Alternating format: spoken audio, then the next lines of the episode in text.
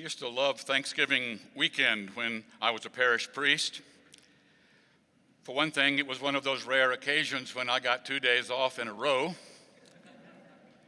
Even with a service on Thanksgiving morning like this and Sunday services, I would have Friday and Saturday to kick back with my family, watch football, eat turkey, and later turkey sandwiches. Thanksgiving is also a less stressful high holy day for a parish priest than Christmas or Easter. My appreciation of it was doubled because my birthday happens to fall on November 26, and we uh, were able to often celebrate that with family and friends as we gathered for this occasion. Although we know today that the uh, idyllic Thanksgiving scenario we all grew up with, with Plymouth colonists and Native Americans singing Kumbaya and sharing a harvest festival in 1621 is more myth than history, I still love Thanksgiving. Because the concept itself is at the very heart of our faith, of all faiths, really. Native Americans had fall festivals and gave thanks for their food and drink thousands of years before the pilgrims arrived. The ancient Israelites had many such liturgies of thanksgiving we read all the way through the Hebrew scriptures, one of which we had today as our reading from Deuteronomy. According to the New Testament, to the uh, uh New Interpreter's Bible commentary, describes it as a token gift of the first fruits of the harvest was to be placed in a basket and handed to the priest at the central sanctuary. The priest was then to place this basket of gifts before the altar in a gesture acknowledging that the produce belonged to God. It represented part of what God had given to the worshiper. The handing over of the basket of fruits and produce is only one part of the prescribed act of worship for the Jews. Probably rituals like the first part were not all that dissimilar. Ones had been performed in honor of the local Baal gods long before the Israelites arrived.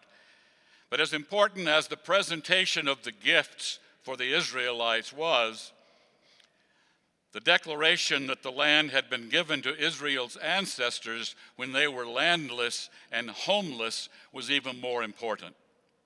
They were thankful not only for the produce of the land, but for the land itself. And how many of Israel's psalms are filled with lines like this from the Jubilate Deo, Psalm 100, which we just heard beautifully sung. Enter his gates with thanksgiving. Go into his courts with praise, give thanks to him, and call upon his name. The Jews were and are a thankful people. The early Christians inherited this spirit of thanksgiving from the Jews, incorporating now gratitude for the life and death and resurrection of the one they had come to know as Messiah and Lord. St. Paul assumes in our epistle today that thanksgiving will be central to their prayer lives. He writes, In everything, by prayer and supplication with thanksgiving, let your requests be made known to God. The American novelist Anne Lamott once wrote a little book on prayer.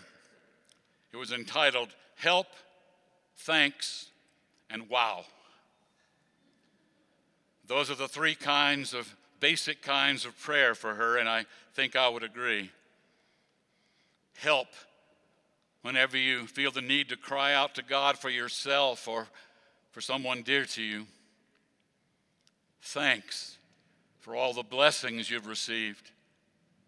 And wow, when you're simply overcome by the beauty of a sunrise or the kindness of a stranger. And I think the prayer of thanks is in the right place in the middle of those three kinds of prayer help, thanks, and wow, because an attitude of thanksgiving The whole ethos of thanksgiving is central to prayer, and it makes all the other kinds of prayer valid. If we come before God, first of all, in a spirit of thanks. Meister Eckhart, the 13th century theologian and philosopher and mystic, simplified things even further. He once wrote If the only prayer you ever say in your entire life is thank you, it will be enough.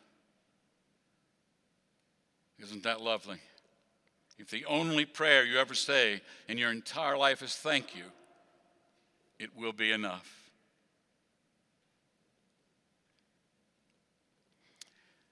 My friend Steven Charleston knows something about Thanksgiving. He is a retired bishop of Alaska and member of the Choctaw Nation. Not long ago, he shared this nighttime prayer of thanks, one which he offered before going off to sleep one night. Let my last words be in thanks to you. As I close my eyes and sleep, as I let go of light and sound, as I begin my long, slow fall into the world of dreams, let my last words be in thanks to you for all you've given me, for all you've shown me, for all you've been through with me.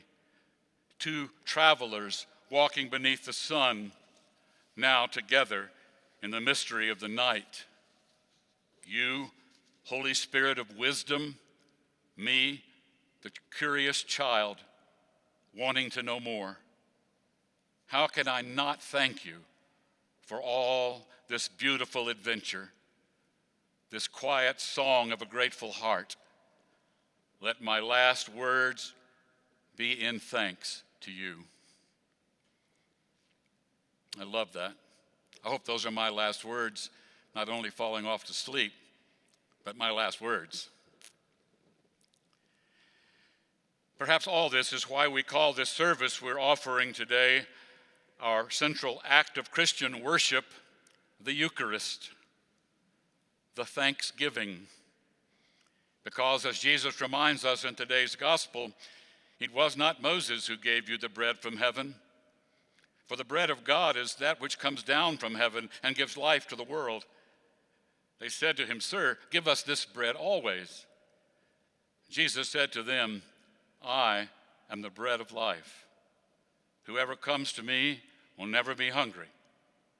Whoever believes in me will never be thirsty. Which is why, dear friends, the last words with which we conclude this and every Eucharist are thanks be to God.